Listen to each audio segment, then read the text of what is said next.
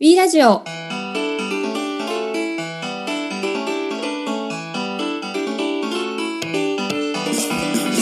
皆さん、こんにちは。WeBox カスタマーサクセスの平木です。そして、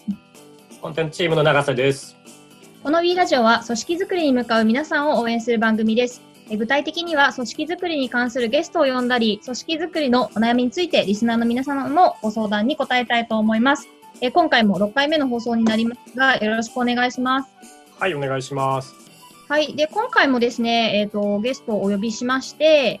お客様の悩みに答えていきたいと思っているんですが、うんはいえっ、と、早速、あの、ゲストの方をお呼びしたいなと思っております。豪華ゲストでございます。はい、えー今回はですね、働き心地研究所の、えー藤野さんを迎えて、えーいきたいなと思っております。藤野さん、よろしくお願いします。はい、皆。さんよろしくお願いします。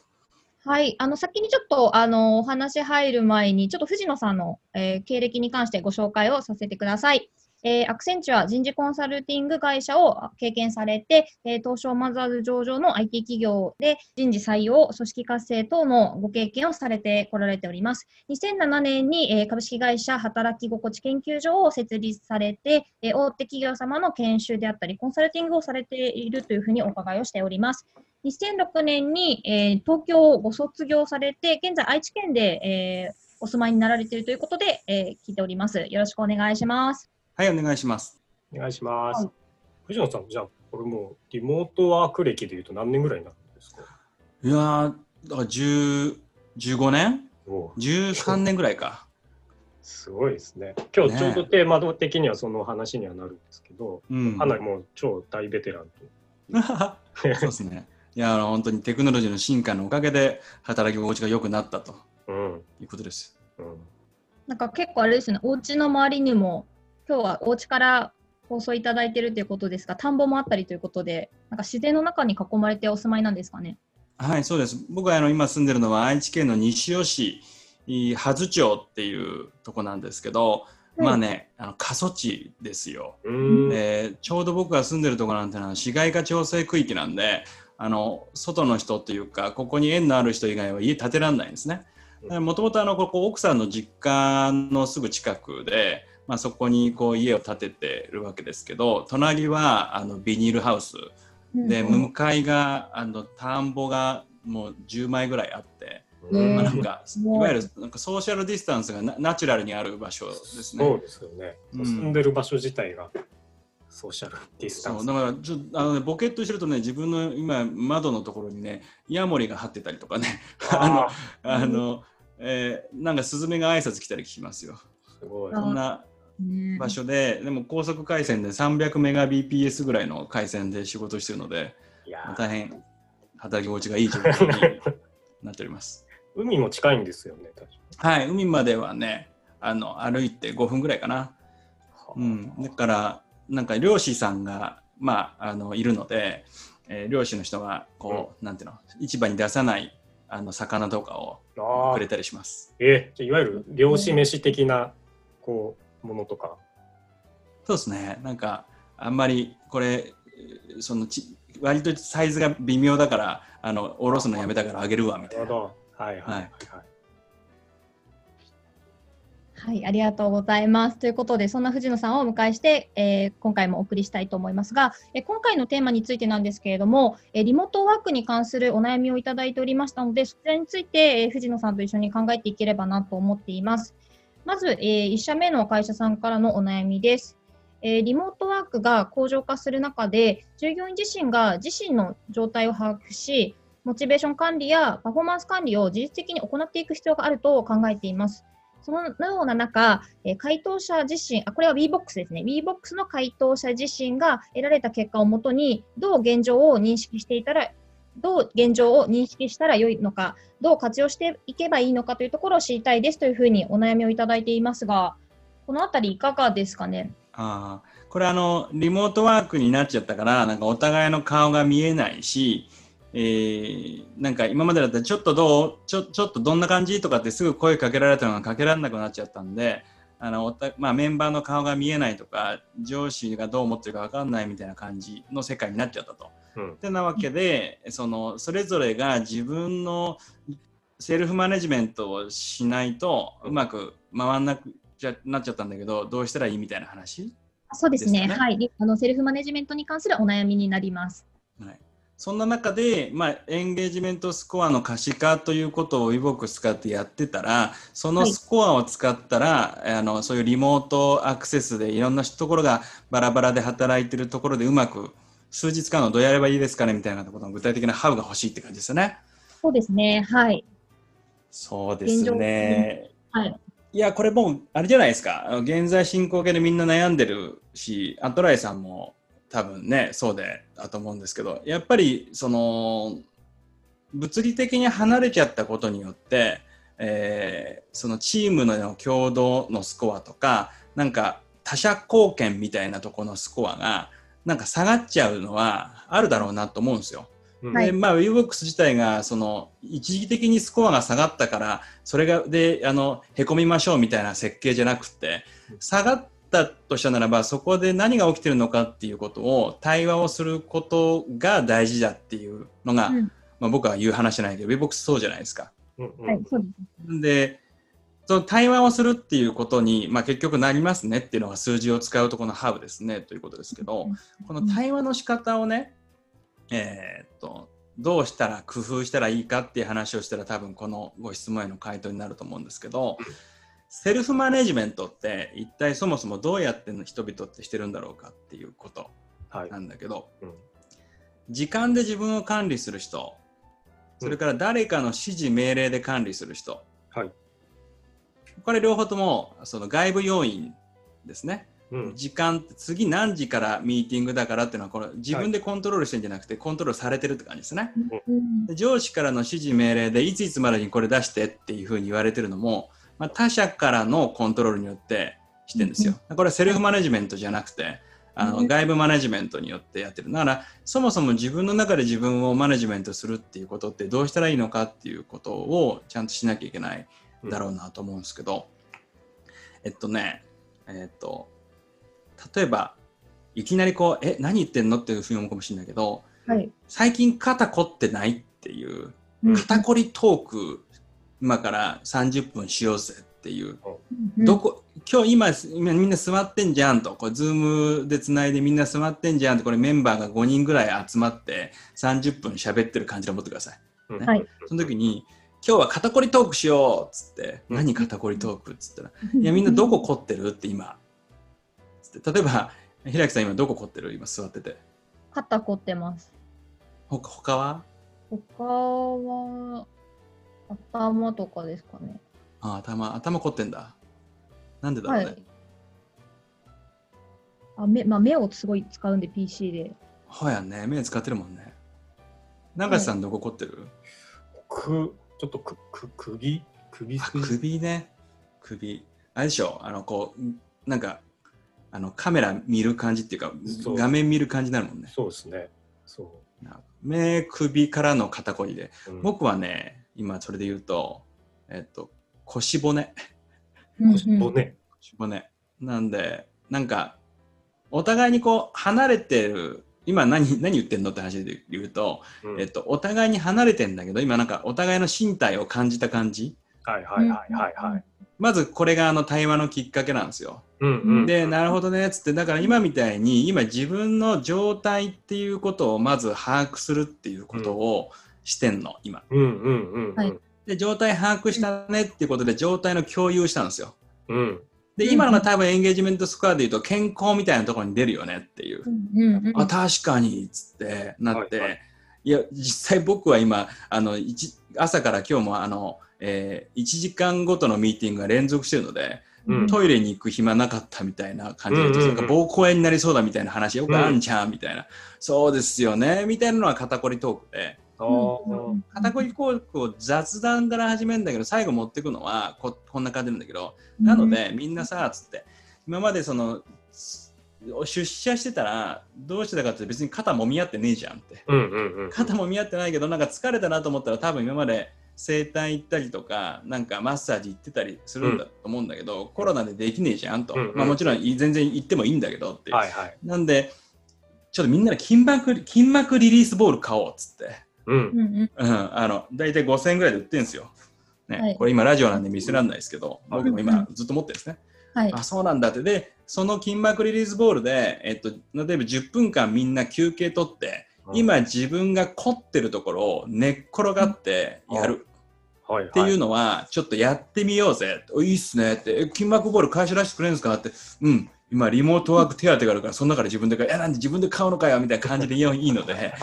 それで自分の中で Amazon でいろいろ見てみた中でこれいいっすよみたいなやつを次回2週間後にまた肩こりミーティングやろうぜってうーん。でそうすると今のはセルフマネジメントっていうことはつまり自分で自分の状態を把握してその状態に対して何をしたらちょっと今よりも良くなるかなってことを自分でトライアルしてうん。でそれを今度次話していくと定性的っていうけどその文字とか口頭での情報で僕たちは今状態が可視化できるじゃんっつってはいで。あとはそれが来月のエンゲージメントスカにどう反応するかはさ別に肩こりだけじゃねえんだってことが分かればあんまスコアが上がってないしうん。スコアが上がったんだったら結構相当みんな肩こり辛かったんだねって話だし みたいな感じでやってみないとなるほどねと。ってなわけでなんかセルフマネジメントって時にそのみんな難しく考えすぎでそのタスクをどうやってやって自分でこなすかとかそのコミュニケーションでワンオンワンはどれくらいのタイミングでやればいいかとかっていう話の前に、うん。まあみんなさ肩凝ってんのよって。そこから言ったらどうみたいな感じ。そのくらいの話題から始めるっていうのも、まあ、そのぐらい気軽に始められるもんなんじゃないかっていうことですかね。てなわけで肩こりトークをしようっていうのがうんうん今ののまとめです。はい、悩みをはい、お一人目の、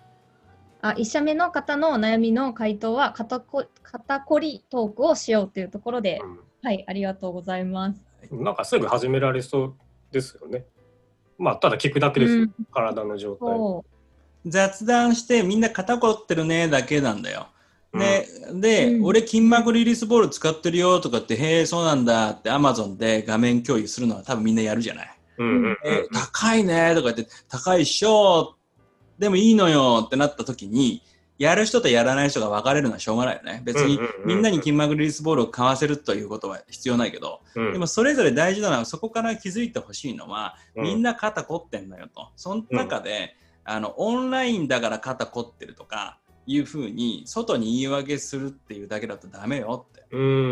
みんなオンラインならみんな一緒なんだから。もう世そうですね。界中みんな一緒なんだよって、うんそんな中で自分の今の凝りをほぐすのは自分のやんなきゃいけないことじゃんって。それをセルフマネジメントって言うんだよって。なるほど。手法が筋膜リリースするとかあの、えっとパートナーに揉んでもらうとか子供に背中を乗ってもらうとかお金払ってマッサージ行くとかそれはもうみんなの選択肢だから自由だよってうんだけど自分の体をマネジメントするのは自分でしょってう。うん他の人に怒ってもしょうがないじゃんってうん。だからエンゲージメントってのは誰かが上げてくれることじゃなくて自分が自分でやれることで上げるんだよねっていうことをここで認識するとセルフマネジメントになるって話ですわ。なんかそれがいきなりこう例えば仕事の話とかじゃなくて肩こり、まあ、その簡単な自分のフィジカルな状態から一回セルフマネジメントを体験してみようっていうのが結構ポイントだったりするんですかね。そうそう。で、うん。あの、そんなことはやってるよって、このご質問者の方がそんなことはやってるよっていう話だとしたなら、うん。その、その話はしてるんだけど、最後、それがセルフマネジメントの第一歩だっていうところがメンバーが理解されてないとすると、ただの雑談で終わってるケースがある。雑談ってのは、ちゃんと、あの、意味があって、うんそれが、あの、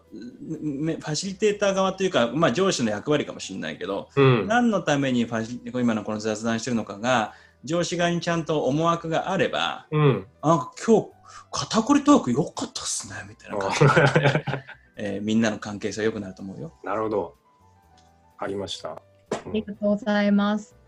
あの別のちょっとなお悩みもいただいているので、あの質問させてていただきたいんですが、え次はですね、テレワークにおける必要スキルに関してお悩みをいただいております。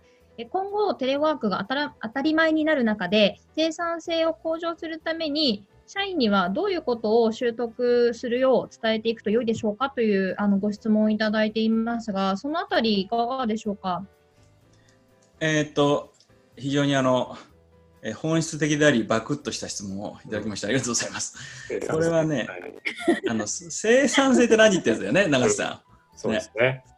生産性って何ってのいろいろあるから、まあ、はいこの人が今思ってるその生産性っていうのの定義と今僕が話す話がずれちゃうかもしれないけどまあまあラジオ聞いてくれてる他の人の参考になればと思って喋りますね。生産性ってあのかけるコストエネルギー分の生み出す付加価値じゃないですか。はい。ね、かけるコスト時間エネルギー分の生み出す付加価値の分数で、まあ、表現されるよねっていうところで言うと、例えば RPA を活用しようとかうん。クラウドツール活用しようとか、もうハンコやめてあのクラウドサインでやろうぜみたいな話は下の分母のあのかけるコストエネルギー時間を減らすっていう生産性の向上でうん、まあ、日本はこの3年間ぐらいそのいわゆるデジタル化って言われてる中でこの下側をやってたと思うんでね。はいはい。で上の付加価値っていうのはあの、まあ、僕の言葉で言うと UX の向上ってことだけどはい。デジタルとその人の知恵とか人のホスピタリティをうまく組み合わせてお客さんを喜ばせて喜ばせる user experience を提供し結果あの自分たちの売り上げに返っていくエコシステムを作ろうみたいな話っていうのは、まあ、や散々言ってると思うんだけど、多分その上の話分子の話付加価値の話出すとちょっとビジネスによって変わってくるからその分母の話をじゃあ今日しましょうってことで言えばですね、えっと一人一人がどうしたらいいですかというご質問なので、うん。えっと、みんなオンラインミーティングやってんだけどオンラインミーティングの生産性を高めるっていうことをもっと意識しようぜ。うんうん。話ですかね。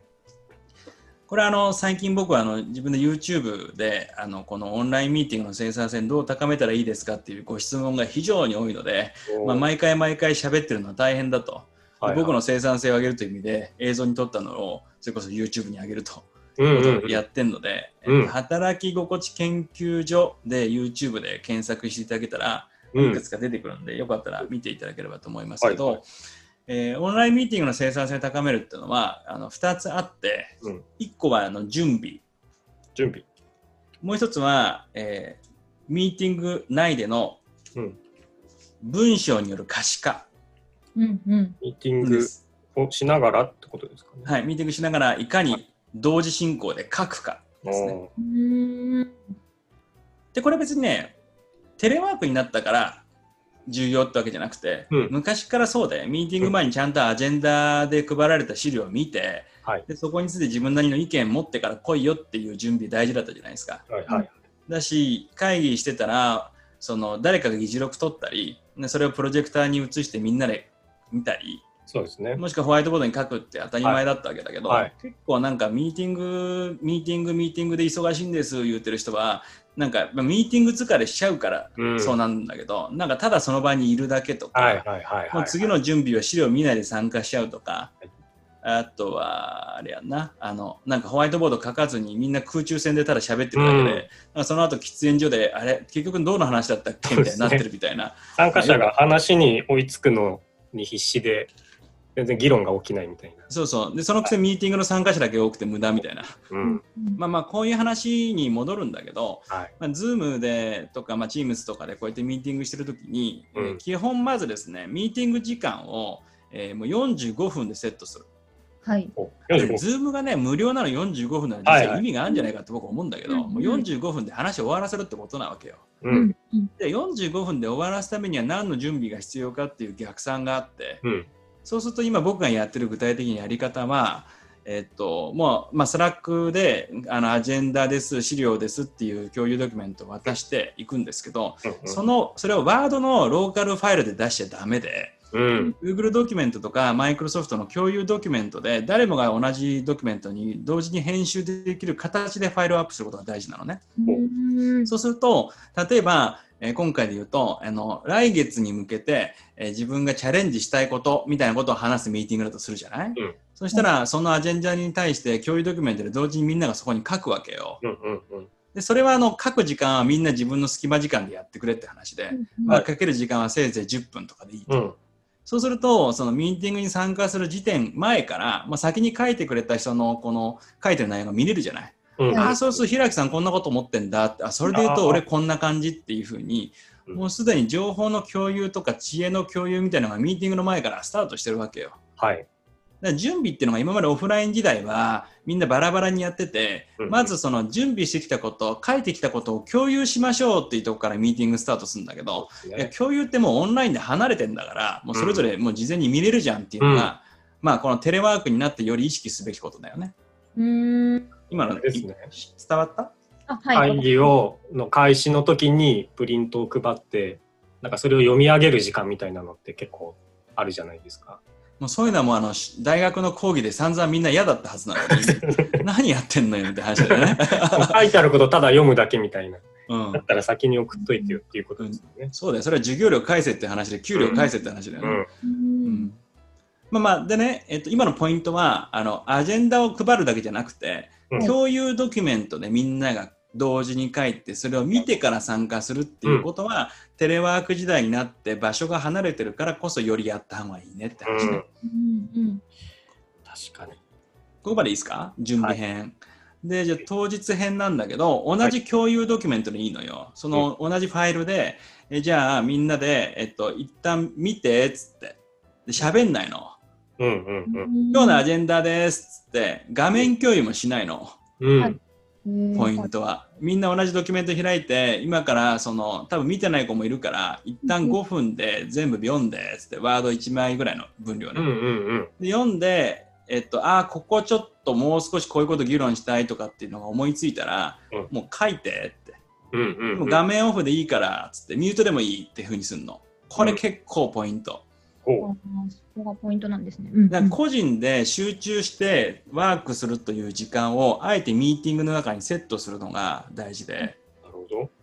まあ、冒頭、まあ、初めからいきなりミュートにするのもいけてないからみんな「おはよう」みたいなさっきの肩こりトークの延長ちょっと雑談したのに「OK じゃあ今日のアジェンダ行くね」っつって共有ドキュメントみんなもう書いてくれてありがとうと。うんうん。見てると思うんだけど、画面共有はしませんっつって。うんまあなんでかっていうと、画面共有しながら共有ドキュメントに書くと、ぶ物理的に CPU の問題で重くなるんですよ。